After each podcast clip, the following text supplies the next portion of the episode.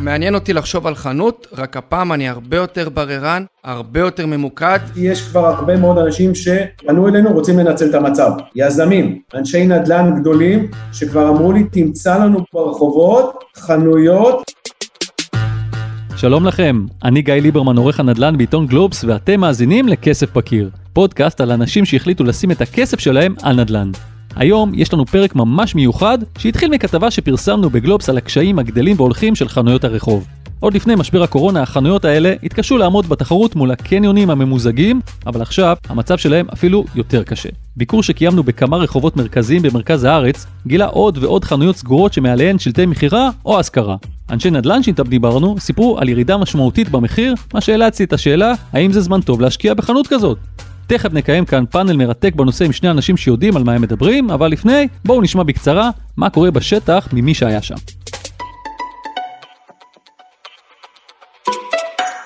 היי גיא. היי, מה שלומך גיא? אני מעולה, מה אצלך? בסדר גמור, עובד, דבר איתי גיא. טוב, גיא נרדי הוא כתב לענייני נדל"ן ותכנון אצלנו בגלובס והוא גם אדריכל במקצועו. גיא, כמו שאתם מבינים אנחנו אוהבים את השם הזה, יצא לשלושה רחובות ראשיים ברמת גן ברמת השרון והוא גם קפץ לאם המושבות, הלא היא פתח תקווה אהובתי. משם הוא חזר עם סיפור די מדכדך מבחינת המסחר ברחובות. גיא, אני מדייק? נכון, בעצם אה, המהות של הכתבה הזאת הייתה לסייר ברחובות הראשיים של ערים בפריפריה של תל אביב, ובאמת אה, לבדוק מה היחס של החנויות הריקות, או אלה שעומדות להתחסל, מול החנויות הקיימות. אז בוא נדבר קצת על אה, רחוב ביאליק למשל, אולי הרחוב הכי מפורסם מבין הרחובות שהיית, מה, מה קורה שם? רחוב ביאליק באמת הרחוב הראשי של העיר רמת גן, רחוב ותיק, מבוסס, ירוק ו- ואפילו אה, נעים באופי שלו, אפשר להגיד שהוא ממש בשלבים של גסיסה. לפחות 30 מתוך 200 החנויות שנמצאות רק על הציר הראשי, אני לא מדבר על הסמטאות והפסאז'ים, 30 מתוך החנויות סגורות. מדובר פה בעדות מאוד ברורה לתהליך שהרחוב הזה עובר. זה כבר התחיל, אנחנו יודעים לפני הקורונה, אבל הבנתי שאתה גם דיברת עם אנשים, והם מייחסים זה גם לקורונה בעצם, לא הייתי אומר מכת מוות, אבל בטח לא משהו שמסייע להם להרים את הראש. דיברתי עם uh, סוחרים רבים, ואין שום ספק שהתהליך הזה התחיל כבר קודם. מה שאנחנו באמת יכולים לראות בכל שלושה הרחובות שאני סקרתי, שמדובר בתהליך אורבני של גסיסת החנויות ברחוב הראשי במרכז העיר. מצד שני, אין שום ספק שהקורונה נתנה את המכה הקשה ואנחנו בתהליך שלא הסתיים עדיין. מה זה אומר מבחינת המחירים? דיברתם כמה מתווכים שם בעיקר שציינו ירידת מחירים שהייתה קודם ועכשיו היא אפילו מתחדדת. תראה זה משתנה כמובן בכל אה, עיר ועיר אבל אני יכול לספר שבפתח תקווה הירידה היא כמעט בחצי להשכרה. ברמת שרון מדובר בירידה של כאלפיים שקלים בחנות קטנה של 30 מטר רבוע, ברמת גן גם כן הירידה היא בכחצי. ומה לגבי מחיר החנויות? זה יצא לך להתקל? בפתח תקווה, חנות שנמכרה בעבר, גם כן, חנות בגודל של 30 מטר רבוע, שזה היה הגודל המקובל, שנמכרה בעבר במיליון שקלים, היא תעלה כעת 800 אלף שקל. אז זה בדיוק על זה אנחנו עומדים לדבר עכשיו, כי אה, מצד אחד המחירים איפשהו ירדו, וגם השכירויות, ומצד שני גם התנועה יורדת וקרנן של הרחובות האלה הולך ופוחת, והשאלה אם זה זמן טוב להשקיע. אז פה אנחנו ניפרד ואנחנו נמשיך לחברי הפאנל שמצטרפים אלינו. ביי גיא, להתראות. תודה רבה. אז האם שווה לרכוש עכשיו חנות להשקעה? אני רוצה להגיד שלום לשני חברי הפאנל שלנו, ונתחיל עם תמיר בן שחר, בעלי חברת הייעוץ צ'מנסקי בן שחר. אהלן תמיר, מה שלומך? נפלא, ערב טוב. ויש איתנו חבר פאנל נוסף שמוכר למי שעוקב אחרי הפודקאסט כבר תקופה ארוכה. משקיע נדל"ן ובעל הבלוג גורו נדל"ן, דוקטור אלחנן מגידוביץ'. אהלן דוקטור. אהלן גיא, מה העניינים? תמיד כיף uh, לבוא לפה עוד הפעם. אוקיי, אז בוא נתחיל איתך תמיר, אולי תן לנו בכמה מילים מה אתם רואים ברחובות, אני גם עוקב אחריך בטוויטר, אני רואה שאתה מפרסם מדי פעם מספרים של אה, מספר חנויות סגורות, ראיתי בחדרה, ראיתי במקומות אחרים, אתה יכול לתת לנו איזה תמונת מצב קצת מהצד שלך? א', אני אגיד למאזינים שלך שהם יכולים לעקוב אחרינו גם באתר וגם בלינקדאין, יש הרבה מאוד מידעים, הפכנו אותם למעין אה, סוג של הספרייה הלאומית לכל מה שקשור לנדל"ן ותכנון.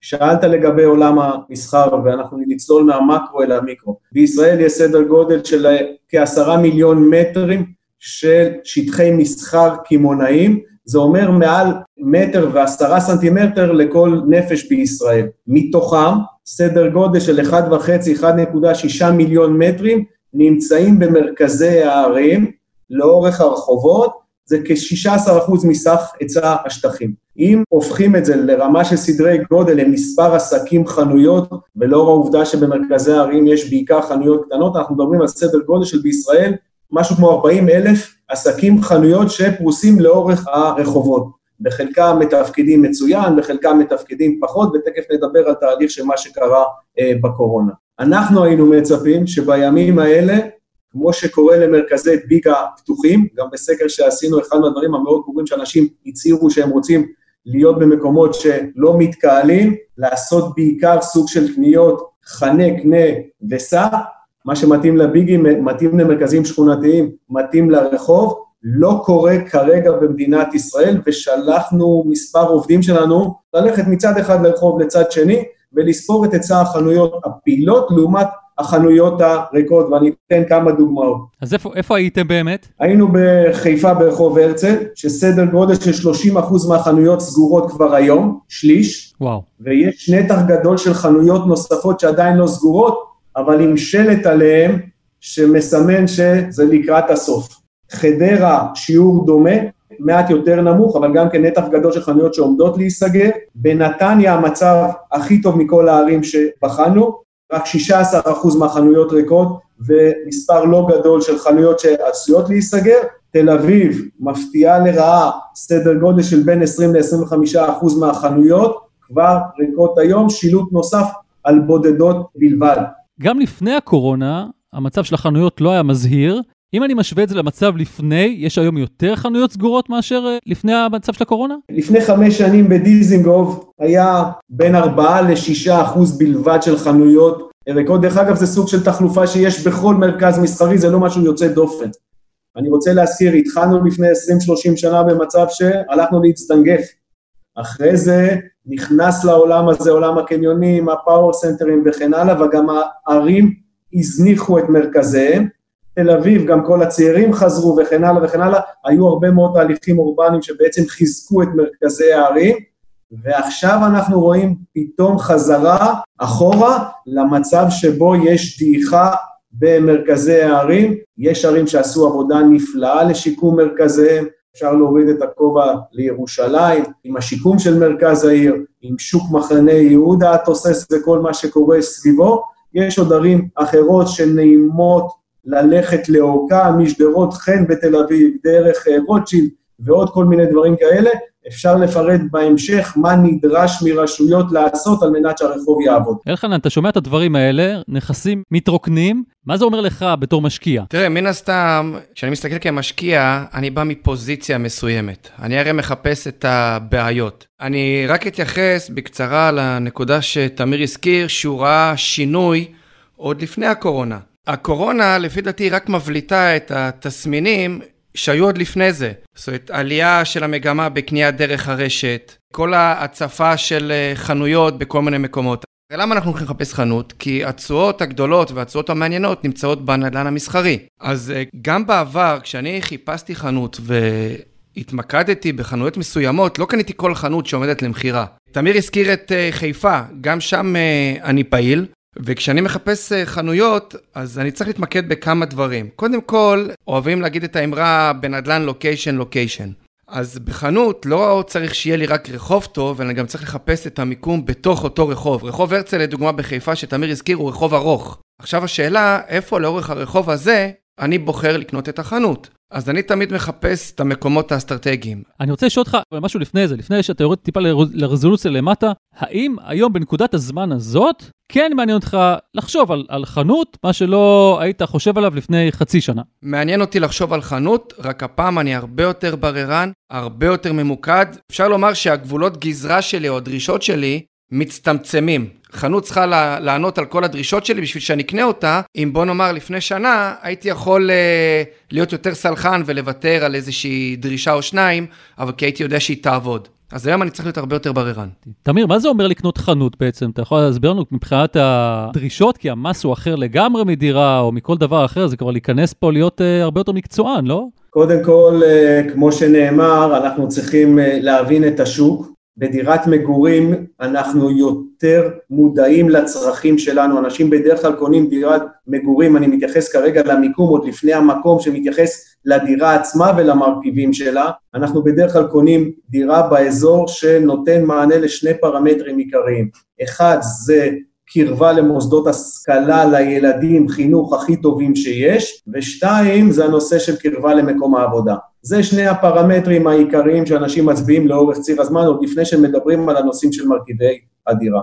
בנושא של מסחר, ואני חושב שאפשר לשנייה לגלוש לשוק המשרדים, מה קרה בשלוש השנים האחרונות לחלק גדול מהמשקיעים הקטנים. כולם הבינו שהתשואות גבוהות. רגע, אתם לא רואים, אבל פה אלחנן אה, צוחק לו, למה אתה צוחק, אלחנן? אה, אני צוחק כי אחד, דיברנו על זה בהקלטה הקודמת אה, עם חיים מסילתי, ושתיים, כשתמיר אמר את זה, אני לא יכול שלא להיזכר בכל השיווקים. הרי מה קרה?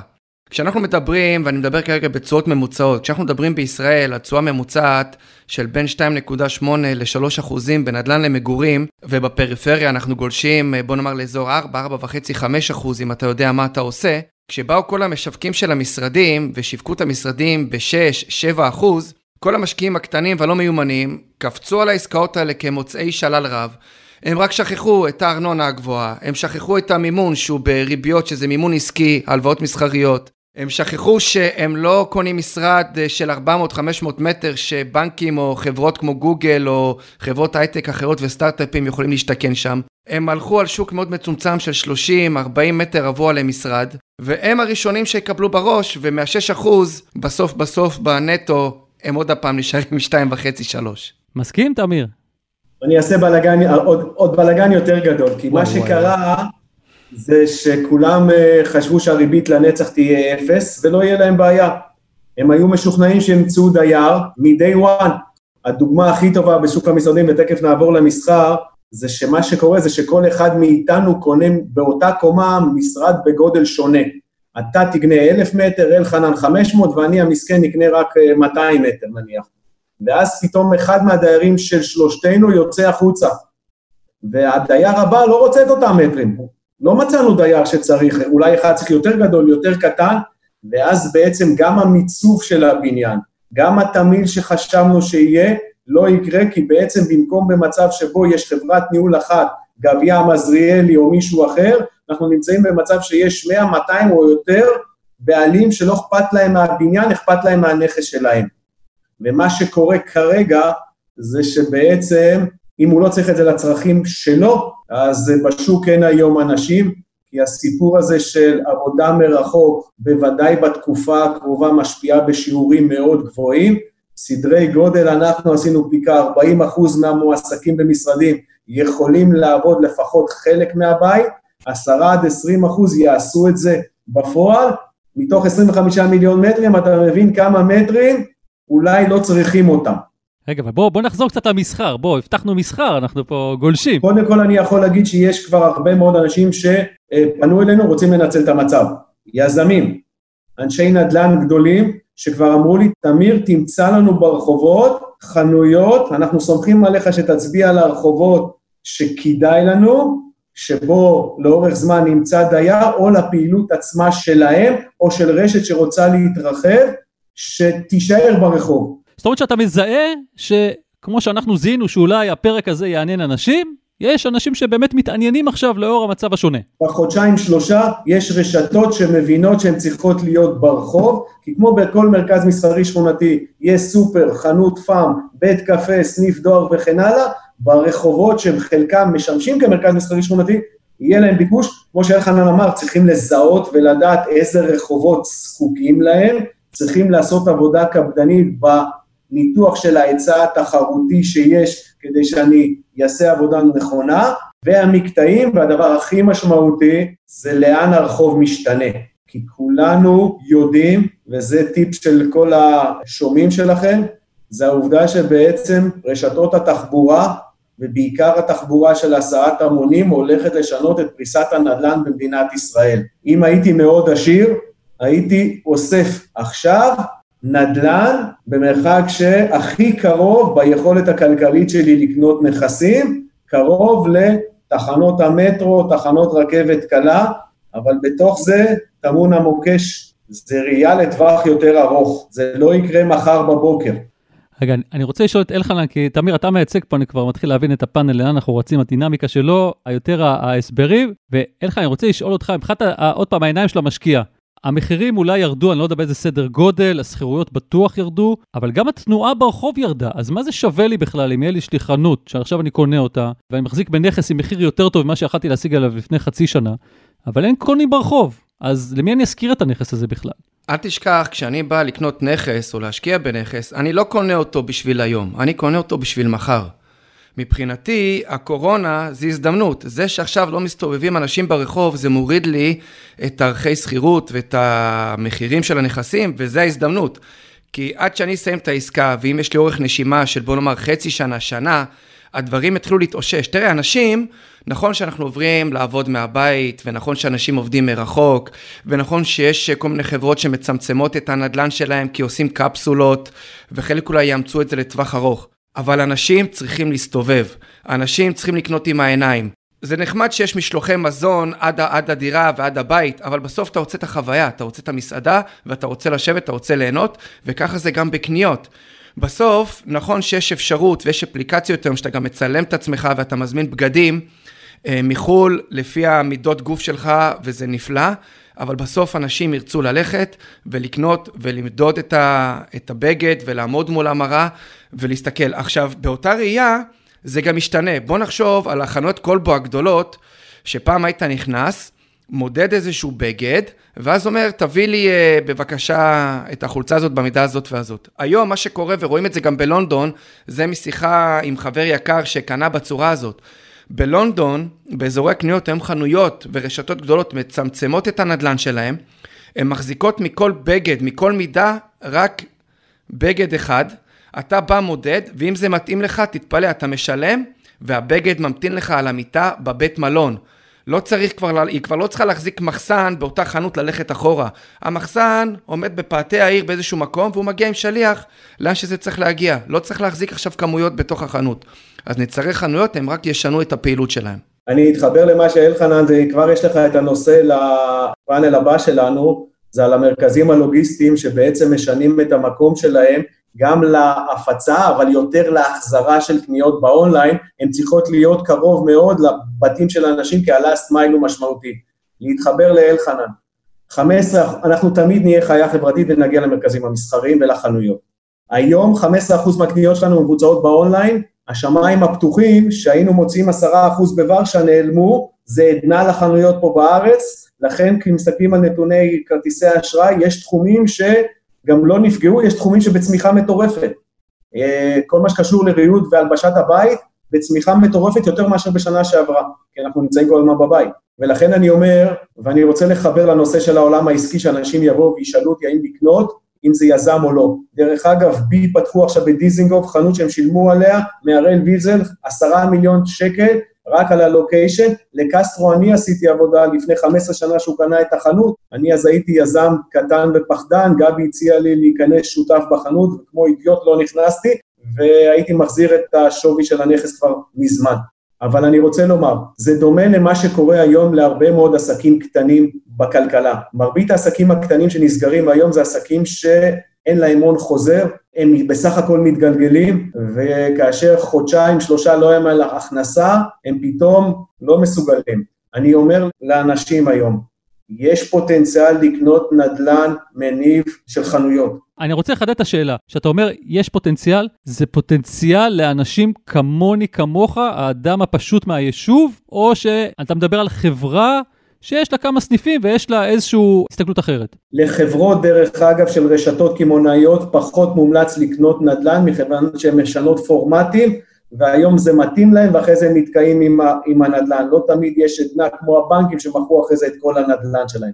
אבל אני חושב שליזמים אחד, שיש להם הון מספיק שהם לא מסתכלים עליו כל יום לראות מה מצבו, או לחילופין אנשים שמחפשים את העסקה שלהם הנוספת, במחירים נכונים, הרבה יותר נמוכים היום ממה שהיה ב-14 לשלישי טרום הקורונה, והם לא צריכים לחשוש למצב שאם הם לקחו ליווי וחצי שנה או שנה לא יהיה להם דייר, זה יהרוג אותם, אני ממליץ להם להתבונן על המקומות ולנצל את הפוטנציאל. אנחנו בני אדם, אנחנו לא נישאר בקפסולה שלנו בבית, אנחנו נסתובב בחוץ, אנחנו צר, נהיה צרכנים שונים, אנחנו כבר היום צרכנים שונים מה שהיה לפני חמש שנים ושלוש שנים, מחר בוודאי אנחנו צרכנים שונים, אבל אנחנו נקנה. עוד משפט אחד לתיאור היפה של אלחנן בלונדון, דרך אגב החנויות צריכות להיות יותר קטנות. חדרי הלבשה לא צריכים, כי אני לא אמדוד את החולצה הזאת בחנות. מסך מראה לי את זה בכל העולם כבר, ואני בלחיצת כפתור יכול לשים חולצה אדומה כי אני אוהד הפועל חיפה, ובוודאי יביאו לי לחדר. דרך אגב, גם לא צריכים קופות בחנויות. אנחנו כולנו נשלם במובייל, ולכן החנויות תהיינה גם יותר קטנות, כלומר, חברים, הנדל"ן משתנה, אנחנו משתנים, ואנחנו כמשקיעים צריכים להבין את הדינמיקה הזו. אוקיי, okay, אז אני מבין שמבין השורות, אתה פחות או יותר חיובי לעניין. אלחנן, מה אתה? שורה תחתונה?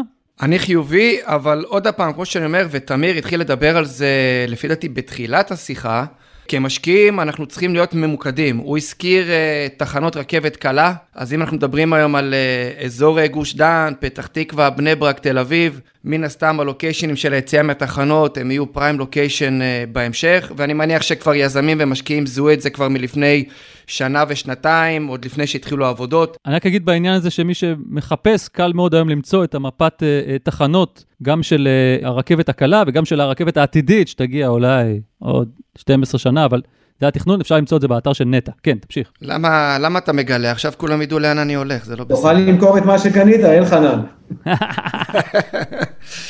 כן, עכשיו, עכשיו, כמו שאנחנו יודעים, לא בכל מקום תהיה רכבת קלה, אין מה לעשות. אתה יודע, בבאר שבע אין רכבת קלה. למרות שיש איזה דיבור עתידי על משהו די דומה. בחיפה יש אמנם רק את המטרונית, אז כבר התחנות שם הן כבר עובדה מוגמרת. אבל אנחנו צריכים לחפש גם את ה... במקומות האסטרטגיים את הפינת רחוב, את הצומת, כי לצומת מתנקזים כל ההולכי רגל בסופו של דבר. אה, מול תחנות אוטובוס, יש אוכלוסייה שלמה שמתניידת באוטובוסים, כי לא בא להם להתחיל לחפש אה, רכב, אה, חניה לרכב, או שאולי אין להם בכלל רכב. אז תחשוב כמה נוח, אם יש לך חנות מול תחנת אוטובוס, הבן אדם יורד, קונה, מתאבזר במה שהוא צריך וממשיך הלאה. תשמע, יש לי שאלה עכשיו קשה אליך, אחרי כל רשימת הטיפים. האם אתה חושב שעוד יש לאן לרדת? זאת אומרת, אנחנו תמיד מתעסקים בציפיות קדימה, אנחנו עכשיו באיזושהי ירידה, אבל האם זה, יכול להיות שזה עוד ימשיך לרדת? אני אענה לך על זה בפשטות. כשמישהו שואל אותי האם יש עוד לאן לרדת, בוא ונגיד לך, זה לא מעניין אותי. ואני אגיד לך למה, כי אתה, כשאתה מדבר אם יש לאן לרדת, אתה מדבר על ניסיון לתזמן את השוק. אז הוא ירד, הוא ירד ואני אמתין ואני אמתין, ובסוף הוא יתחיל לעלות, והישראלי לא אוהב להרגיש פראייר, ואז הוא רואה שאתמול חנות עלתה 400 אלף, והיום הוא צריך לשלם 450 אלף, אז הוא לא סוגר עסקה. אותי זה לא מעניין. אני מסתכל על העתיד, מה יהיה בעתיד. ואם אני מחפש עסקה טובה, והיום אני מזהה עסקה טובה, למרות שאולי המחיר ירד בעוד שבוע, שבועיים או חודש, אבל היום זאת עסקה טובה עבורי, זאת תהיה טעות להמתין. למה להמתין? יש לי עסקה טובה, כי מישהו אחר יקנה את זה בסוף. כל משקיע צריך לעשות את התוכנית העסקית שלו, להבין מה זה עסקה טובה עבורו ולקנות. אין מה להמתין, כי בסוף הירידות נגמרות. אוקיי, תמיר, עוד מילה אחרונה שלך לפני שאנחנו מסיימים? אני מציע לאנשים להיות מצד אחד זהירים, אבל להבין שכאשר יש סיכוי, אני חושב שהתשואות יהיו גבוהות ומעניינות, הרחובות יחזרו להיות מקום שאנשים יבקשו להיות בהם, תעשו עבודה זהירה, אבל תאתרו את המקום המאוד ברור, וצריכים להבין שיש, כמו שאלחנן אמר, כמו שדיברנו בנושא של מערכות הסעת המונים, תמיד יש מפל. מהמקום הכי טוב, הולכים קצת החוצה, אז המחירים הם במחירים יותר נמוכים וגם התשואות הן אחרות. אבל אני מציע, בכל מצב, ושאלת לגבי הסתכלות קדימה, הראייה שלי, כל עוד לא יהיה חיסון וכאשר מסתכלים על מה שקורה בשוק, לטווח הקצר ברור שהמצב יהיה כנראה יותר גרוע ממה שהוא היום, בוודאי בשנת 2020. אבל נדל"ן זה לא חנות מכולת, אנחנו מסתכלים לטווח של 5, 10, 20 שנה ואולי יותר. ולכן, כמו שאלחנן גם כן ציין, צריכים להסתכל קדימה, אם זה מתאים בסל ההשקעות וביכולות הכלכליות שלכם, לכו ותחפשו את המקום הנוכחי או את המקום הבא לקניית החנות שלכם. אוקיי, אלחנן, מילה אחרונה שלך? אני מחזק את תמיר עוד פעם, צריך להיות uh, זהיר. אה, זה לא מתאים לכל אחד. בעיקר, אה, מי שיש לו ממון זה מצוין, אבל משקיעים אוהבים להשתמש במימון. צריך להבין שהמימון פה זה הלוואות מסחריות, זה ריביות יותר גבוהות, והן בדרך כלל על בסיס פריים, אה, הרבה מהן, והיום הפריים נמוך, צריך להביא בחשבון שהוא גם יעלה בעתיד. זאת אומרת, גם ההחזרי מימון יעלו, שכל אחד יבדוק את הגבולות גזרה שלו, ובאמת כמה חודשים, או איזה תקופות הוא יכול לעמוד ללא סוחר לפני שזה מפיל אותו, כי אורך רוח זה בסוף מה שהופך משקיע, ממשקיע טוב למשקיע מעולה או משקיע טוב מאוד. אוקיי, וואו, האמת, אה, נתתם לי הרבה חומר למחשבה. תודה רבה, ערב טוב. שמח מאוד מאוד שהצטרפתם אלינו. ביי ביי. תודה רבה. ביי, להתראות. ביי ביי. עד כאן עוד פרק של כסף בקיר. אם אהבתם את מה ששמעתם, אתם מוזמנות ומוזמנים לעקוב אחרינו באתר גלובס, בספוטיפיי או באפליקציית הפודקאסטים האהובה עליכם. ונשמח שתדרגו אותנו גבוה באפל פודקאסט, זה יעזור לנו מאוד להגיע ליותר ויותר מאזינים. אם אתם בעצמכם משקיעים בנדל"ן ורוצים לספר לנו על ההשקעה שלכם, שילחו מייל לכתובת כסף.בקיר at globes.co.il, באותיות באנגלית כמובן. לפני שניפרד, אני רוצה להמליץ על פרויקט חדש, ייחודי ומגניב שלנו, התעלומה של גלובס. חידה בלשית בהמשכים מאת דוקטור אושי שוהם קראוס. מדי שבוע נפרסם דוח חקירה חדש, משובץ כתבי חידה מורכבים, מסובכים ולעיתים מוזרים. אם תהיו ממש טובים, אולי אפילו תצליחו לחשוף את האמת. חפשו בגוגל, התעלומה של גלובס. תודה לעורך הפודקאסטים רון טוביה, למפיקה ניצה כהן ולניב בן אלי על הסאונד. יאללה, אני יוצא לרחוב ביאליק ברמת גן לקנות נעליים ולרחרח לגבי חנות שווה. או שלא. אני גיא ליברמן. ביי.